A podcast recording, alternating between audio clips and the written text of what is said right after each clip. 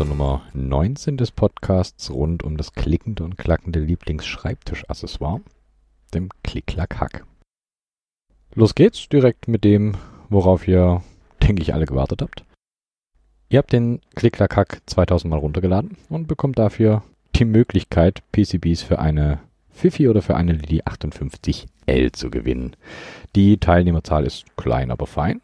Und was ihr mir geschickt habt, sind wirklich sehr, sehr hübsche Keycap-Sets. Auslosen tut natürlich der Zufall. Die Reihenfolge ist der Zeitpunkt eurer Einsendung. Nummer 1 kam vom Frank vom Teleprost Podcast. Das Keycap-Set vom Frank sollte wie folgt aussehen. Die Caps wären im MA-Profil. Die Grundfarbe wäre ein gelbes Grau bzw. beige wie äh, O-Ton von Frank so ein 20 Jahre altes SNES e im Raucherhaushalt. Die Zeichen werden klein geschrieben, in Schreibschrift und mittig auf den Caps platziert und die Buchstaben werden in bunt bzw. Regenbogenfarben, also jede Buchstabe gleich bunt. Nummer 2 kommt vom Nico. Das Capset wäre folgendes. Flach sollten sie sein, daher am liebsten im XDA-Profil und MX-kompatibel. Er mag eher ein glattes Gefühl auf den Keycaps, deswegen sollten die Homing Keys eher eine Vertiefung haben als einen Bump. Support für ISO in Form eines großen Enters sollte möglich sein. Unterschiedlich lange Spacebars sollte es geben äh, für alle Facetten des 40% Lives. Zum Design. Die Font wäre serifenlos, gleichmäßig ausgerichtet, mit klaren Linien. Und auf den Modifiern dürften Grafiken sein. Double Shot ist ganz nett, aber gerne auch hochwertige Blanks für die Alphas und nur die Modifier zweifarbig. Farblich darf es gerne bunt sein, wie zum Beispiel bei den Miami Kavala oder Space Dust Kits. Aber nur schwarz geht natürlich auch immer. Nummer 3 ist der Christian. Da es Anfang des Jahres schon das GMK Arch gab, will Christian das Ganze für SUSE haben. Also quasi ein GMK Chameleon. Ganz nette Idee. Set wäre ein 105 Tasten Keycap Set im Cherry-Profil. Sollten Double-Shot-Caps sein. Das Layout, wer hätte es anders gedacht, den ISO.de. Und die Farben und Schriftzeichen auf den Keycaps entsprechen dem offiziellen SUSE Branding Guide. Auch eine ganz, ganz lustige Idee. Und die Nummer 4 ist der Tamasch vom Keyboard Builders Digest. Hier sollte das Profil am ehesten MDA sein. Die Caps sollten aber eine besondere Abstufung haben. Die inneren Keys sollten höher sein als die äußeren, so dass da ein Tenting entsteht, ohne das Board selber tenten zu müssen. Spannende Idee. Die Zeichen auf den Alphas sind das japanische Katakana. Relativ groß sollten sie sein und zentriert auf den Caps gedruckt. Die Farbe der Caps, entweder matt schwarz oder dunkelgrau. Die Zeichen dann in einer Akzentfarbe wie dem CCH-Lila. Finde ich gut, aber Bestechungen zählen hier natürlich nicht mit rein. Oder im Gegensatz zu dem CCH-Lila vielleicht ein leichter Lachston. Tamasch schreibt, Double Shot wäre cool, aber Double Shot ist auch teuer und langsam zu produzieren. Also gerne auch in anderen Verfahren, damit der Preis auch schön bezahlbar bleibt und Leute, die nicht gern so viel Geld für Keycap-Sets ausgeben, nicht ausgeschlossen werden. Der Fokus des Sets liegt hier auch auf 40% Boards, also mit passenden Spacebars und Modifiern. Und zu guter Letzt die Homing Dashes müssen natürlich auch sein. Also wie ihr seht, vier Teilnehmer und damit hohe Chancen zu gewinnen. Ausgelost wird mit einem besonders ausgefeilten Cyber-KI-Algorithmus namens Google Zufallszahlengenerator. Und wenn wir hier schon einen auf Quizshow machen, dann machen wir das natürlich richtig. Ich fange an mit den PCBs für das Fifi-Board. Das geht an Trommelwirbel, Google rechnet, den Frank.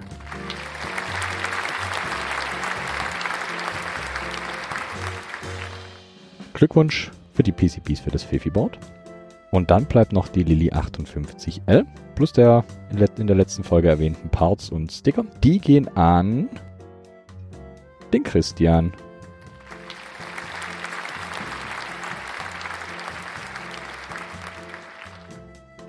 Glückwunsch euch beiden. Ich melde mich bei euch und schicke euch die PCBs natürlich die nächsten Tage dann auch zu. Also viel Spaß beim Bauen. Und für die anderen gilt, nicht traurig sein, beim nächsten Mal klappt es dann mit Sicherheit. Wie ihr seht, die Gewinnchancen sind relativ hoch. Danke auf jeden Fall an alle vier fürs Mitmachen. waren wunderschöne Keycap-Sets und wirklich spannende Ideen. An der Stelle natürlich auch nochmal ein großes Dankeschön an den Band von keycaps.com, der die PCBs zur Verfügung gestellt hat. So, jetzt aber Schluss hier mit der Quizshow-Musik. Die News sind heute etwas überschaubarer. Mir ist da zum einen ein Case für die Korn über den Weg gelaufen. Dabei sind in den Cases der einzelnen Hälften selber Magnete eingearbeitet und auf den Rahmen der einzelnen Seiten kann dann ein, nennen wir es Mittelstück, gelegt werden, was durch die Magnete gut fixiert ist. Und auf dieses Mittelstück kommt dann die übrig gebliebene andere Hälfte. So kann man die Korn ziemlich gut geschützt, bequem transportieren. Das ist eigentlich eine ziemlich, ziemlich coole Idee. Dann gab es noch die Glove 80. Das ist eine Split-Tastatur und eine Split, die, wie der Macher selber sagt, 500 Testzyklen bzw. 500 AB-Tests durchlaufen hat und damit ziemlich nah an das ergonomischste Board überhaupt rankommt. Auch interessant, wie viel Arbeit da in ein Keyboard reingesteckt werden kann. Und das war's auch schon. Es war ruhig in Keyboardland. Und ich muss auch sagen, Group waren keine dabei die Woche, die mich umgehauen haben. Neue Switches sind mir auch nicht über den Bildschirm gehuscht. Aber ich denke, nächste Episode wird's wieder mehr, mehr Schönheiten geben. So ist dann schon mehr Zeit, um über Keyboards zu reden. Letzte Episode ging es ja um äh, Corded Keyboards. Heute geht es nicht weniger abgefahren weiter. Heute unter der großen CCH-Lupe die Firma Maltron und ihre Keyboards. Die Maltron Keyboards hatte ich auch schon öfters erwähnt, hier im CCH. Heute allerdings mal etwas näher beleuchtet und nicht nur oberflächlich. Aber bevor es zu den Keyboards geht, wie immer kurz was zur Geschichte von Maltron. Maltron heißt eigentlich äh, PCD Maltron Limited, aber ich bleibe mal bei Maltron. Das macht es nicht so sperrig für euch zu hören. Die Firma Maltron wurde 1977 gegründet mit dem Ziel, vollständig ergonomische Tastaturen zu produzieren und exakt das macht Maltron seitdem. Ins Leben gerufen wurde Maltron von der Erfinderin Lillian Malt und dem Produzenten Stephen Hopday. Das Ziel, vollständig ergonomische Tastaturen zu produzieren, hat Maltron sogar noch äh, feiner formuliert. Maltron wollte und will noch immer Tastaturen produzieren, die zur Vorbeugung von Verletzungen durch wiederholte Belastung entstehen und möchte mit seinen Tastaturen die Ursachen solcher Verletzungen eliminieren und nicht nur die Symptome. Maltron möchte also keine Tastaturen bauen, die zusätzliche Komponenten brauchen, um ergonomisch zu werden, sondern will von vornherein Ergonomie ganz oben anstellen. Wenn ich hier Verletzung sage, denkt bitte nicht an Brüche oder ähnliches. Es geht um die Schmerzen, die entstehen können beim Tippen mit herkömmlichen Keyboards, die keinen großen Wert auf Ergonomie legen. Aber zurück zu Maltron. Kurz vor der Gründung von Maltron leitete Hopday die Firma Printed Circuit Design, kurz PCD, in Farnborough in Hampshire. PCD stellte kleine elektronische Geräte her. Hopday wollte neue Gerätschaften für PCD beschaffen und wandte sich an eine lokale kleine Firma, die daraufhin fragte, ob er Tastaturen produzieren wolle. So entstand dann eine rege Diskussion mit dem Farnborough Technical College über das Design von Tastaturen im Allgemeinen und daraus wiederum ergab sich ein Treffen mit der Tastaturschulungsspezialistin Lillian Malt. Malt war zu dieser Zeit eng mit der Druckindustrie verbunden und zwar in der Position Linotype-User umzuschulen auf die Verwendung von Computer-Keyboards. Die Verbindung war also hergestellt und so wurde dann im Dezember 1976 die erste Tastatur auf der News Tech Messe in Brighton vorgestellt und sorgte dementsprechend für enorme Aufmerksamkeit und nicht minder enormes Aufsehen. Das war der Gründungszeitpunkt von Maltron PCD. Und Maltron PCD wurde einerseits gegründet, um der hohen Kundennachfrage gerecht zu werden und zum anderen, um die Vorzüge und Vorteile der, der Tastatur bestmöglich nach außen hin zu vermitteln. Maltron konzentriert sich auf wenige Keyboard-Modelle, entwickelt diese aber ständig weiter, um die Ergonomie noch weiter voranzubringen und um die Kompatibilität zu nahezu jedem PC und sogar Mac herzustellen. Maltron produziert Keyboards für Zweihandbenutzung und für Einhandbenutzung, sowohl für linke als auch für die rechten Hände, aber auch Keyboards für die Bedienung mit Mund- oder Kopfstiften und zusätzlich noch die Tastatur mit versenkten Tasten als Hilfe für Menschen mit beispielsweise Zerebralparese oder ähnlichen neurologischen Beeinträchtigungen. Dadurch kann Maltron, wie ich finde, zu Recht und stolz behaupten, viele Menschen mit körperlichen Beeinträchtigungen wieder zurück an die Rechner gebracht zu haben. Also rundum eigentlich eine ganz gute Sache. Nun aber zu den Keyboards, die Maltron produziert. Welche Keyboards stellt Maltron also her? Das wären zum einen die Maltron Dual-Hand Keyboards, die Maltron Single-Hand Keyboards, die Head Mouse Stick Keyboards und das Maltron Expanded Keyboard. Das sind die vier Modelle, die aktuell von Maltron verfügbar sind. Überschaubar, aber wie vorhin schon erwähnt, werden die immer weiterentwickelt und verbessert. Also auch eine gute Sache, sich auf wenig Modelle zu konzentrieren die eher noch zu verfeinern, als jedes Mal neue Modelle auf den Markt zu werfen. Fangen wir von unten mit dem Modell an, das nicht mechanisch ist, das Maltron Expanded Keyboard. Das Expanded Keyboard ist entwickelt für Menschen mit äh, körperlichen Beeinträchtigungen, wie zum Beispiel die vorhin erwähnte Zerebralparese. Das Board selber ist grundsätzlich rechteckig, hat aber nach innen vertiefte Tasten. Es gibt das Expanded Keyboard im Querz oder im FOU, also in dem Frequency of Use Layout. Über die Layouts erzähle ich aber später noch ein kleines bisschen mehr. Das Keyboard ist 62 mal 23 cm groß, also nicht vergleichbar mit den Keyboards, die man sonst auf dem Schreibtisch stehen hat. Und die Oberfläche ist aus einem leicht zu reinigenden Metall. Angeschlossen wird das Board mit einem äh, USB-Konnektor, der über einen 5-Pin DIN-Type Snap-Konnektor verfügt. Also quasi ein ähnlicher Stecker wie die meisten Aviator Cables. So kann am Anschluss und am PC nichts passieren, wenn unverhofft stark am Kabel gezogen wird. Das ist natürlich auch schöne Sicherheitsvorkehrung. Die Beschriftung der Expanded ist relativ groß gehalten und mit schwarzen Zeichen auf weißem Hintergrund. Die Expanded hat optisches und als Zusatzfeature nachrüstbares Audio-Feedback. Das heißt, bei erfolgreichem Tastendruck leuchtet die Taste und mit dem Audio-Feedback kommt dann sogar ein kleiner Beepton. Die Neigung ist noch zu erwähnen. Die geht nämlich von 13 Grad bis 53 Grad, das Ganze in 10 Grad Schritten. 53 Grad ist natürlich ordentlich. Denke ich, wird die Tastatur auf eurem Schreibtisch selten haben. Hat aber den einfachen Grund, dass das Expanded Keyboard auch an Betten befestigt werden kann zum Beispiel und so braucht es den hohen Neigungswinkel, dass natürlich äh, Menschen mit Beeinträchtigung, die liegen müssen, trotzdem die Tastatur bedienen können. Im Allgemeinen kann gesagt werden, Maltron ist nicht wirklich günstig. Zum einen sind das hier natürlich keine Standard-Keyboards, sondern Boards mit einem anderen Fokus. Das Expanded Keyboard liegt beispielsweise bei 545 Pfund. Das ist ein stolzer Preis, aber ich denke, der wird auch gerechtfertigt sein.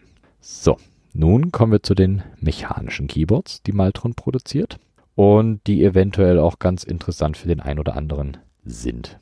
Das zweite auf unserer Liste ist das Maltron Head bzw. Mouthstick Keyboard. Wie der Name schon vermuten lässt, handelt es sich hier um ein Keyboard, das per Kopf bzw. Mundstab bedient werden kann. Das Keyboard ist komplett ortholinear mit 8x13 Tasten, also mit 8 Zeilen und 13 Reihen ein paar kleine Ausreißer gibt es im Layout. Über der ersten Reihe gibt es oben links eine Modifier-Taste, oben aufgesetzt und auf der rechten Seite zwei Modifier-Tasten, auch oben aufgesetzt. Aber auch das Layout ist, wie alles bei Maltron, ein kleines bisschen anders.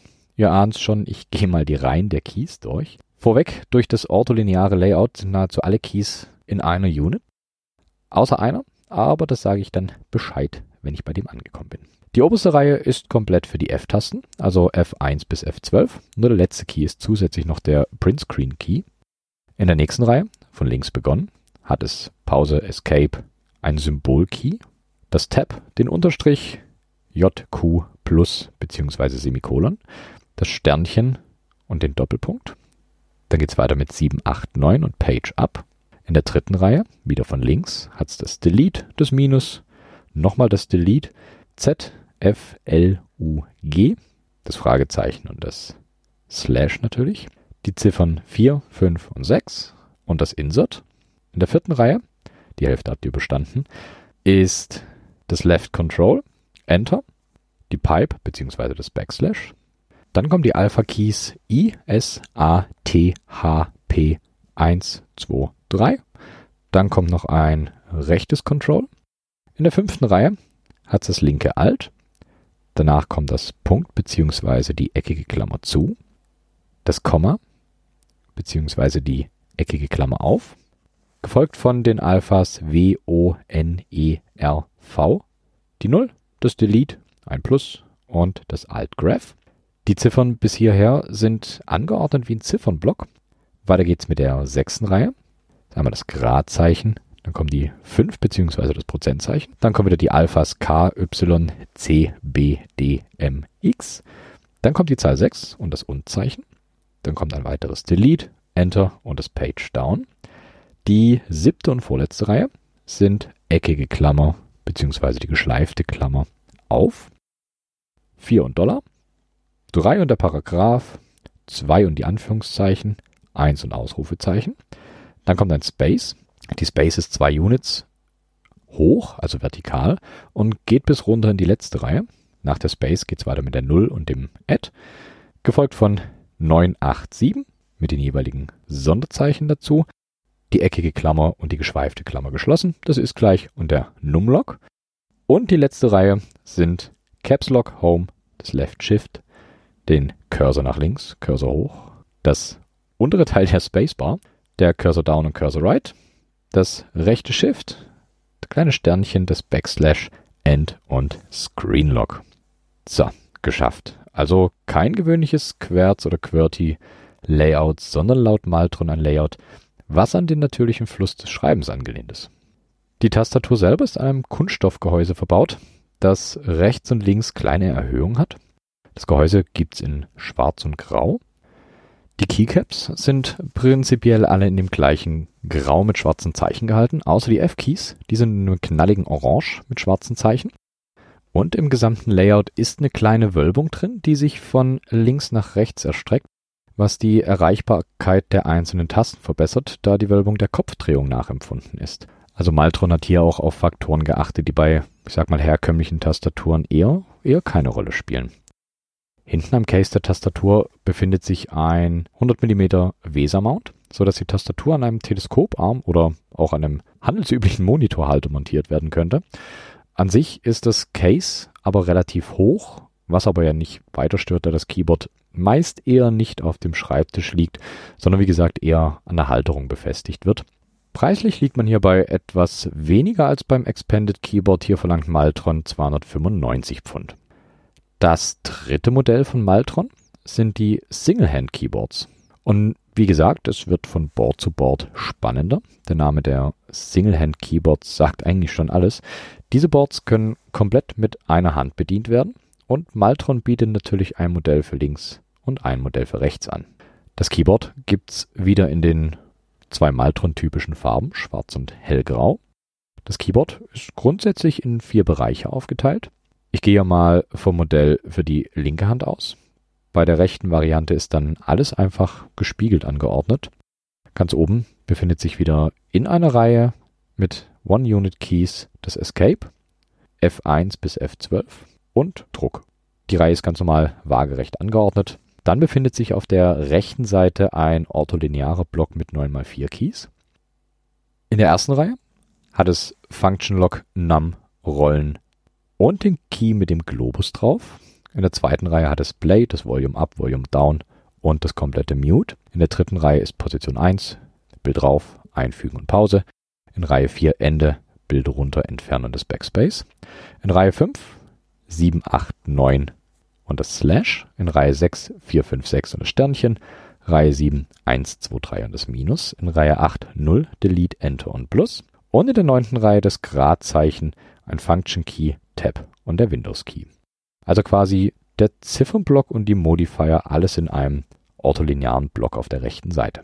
Links daneben und leicht schräg gestellt ist der, ich würde ihn Navigation Block nennen. Der Block hat eine einfache, leichte Wölbung, ist aber weiterhin ortholinear angelegt. Der oberste einzelne Key ist entfernen. Darunter sind in einer Reihe Backspace und der Cursor Up. Darunter sind die Cursor Keys links, runter und rechts. In der nächsten Reihe ist das I, Enter und das Caps Lock. In der fünften Reihe sind Space, welche vertikal zwei Units hat und rechts daneben U und ein Shift.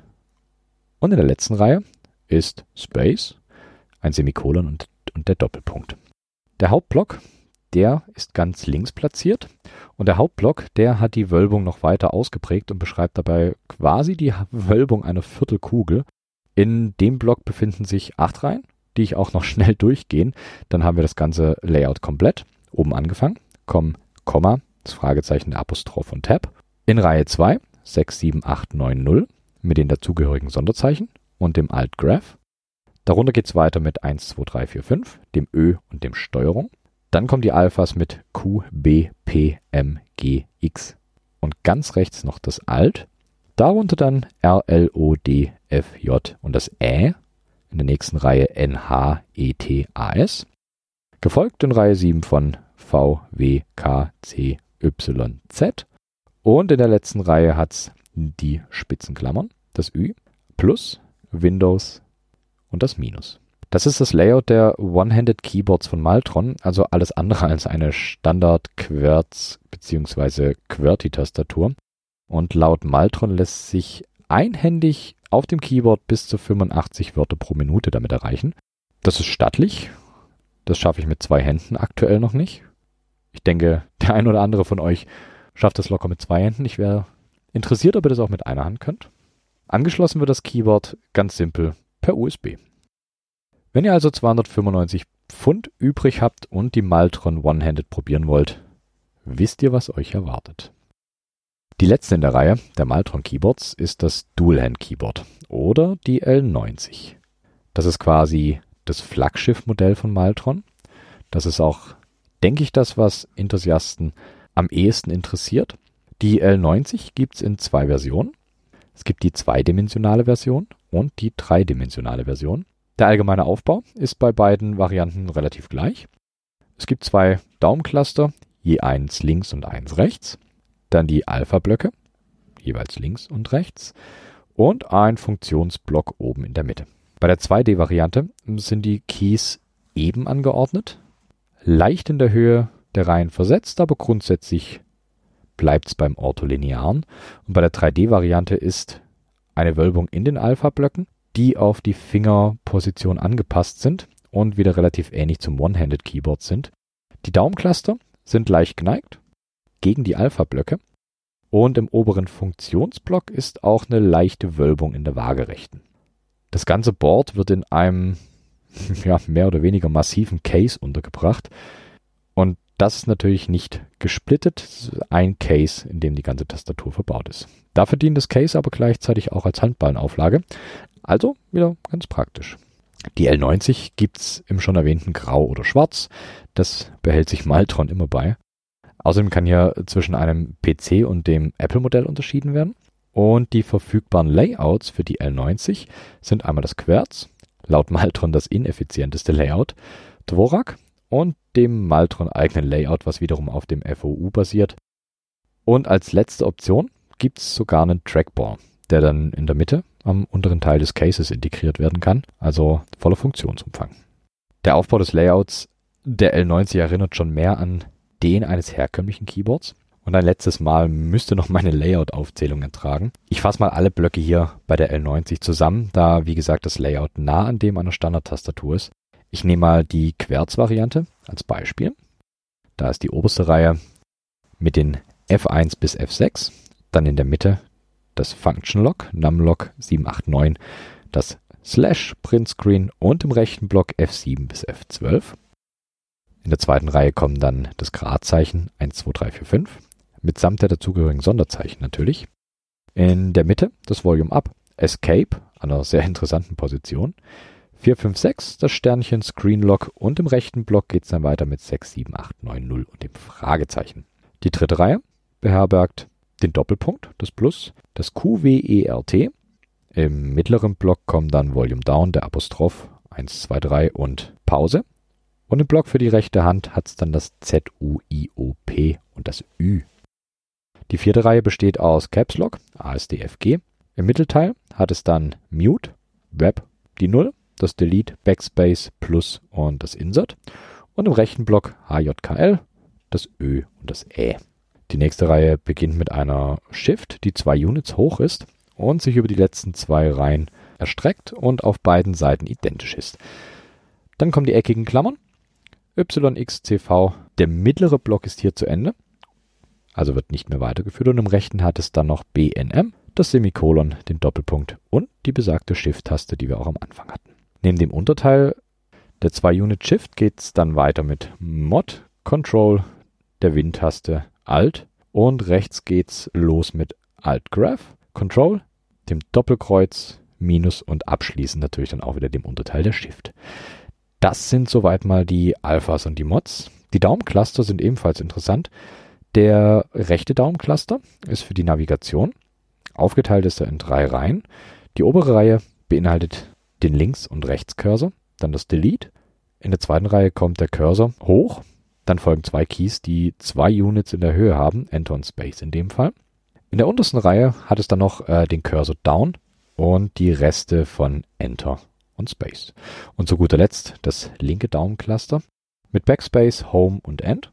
Dann mit zwei Units in der Höhe Space und Tab und daneben untereinander Page Up und Page Down. Puh.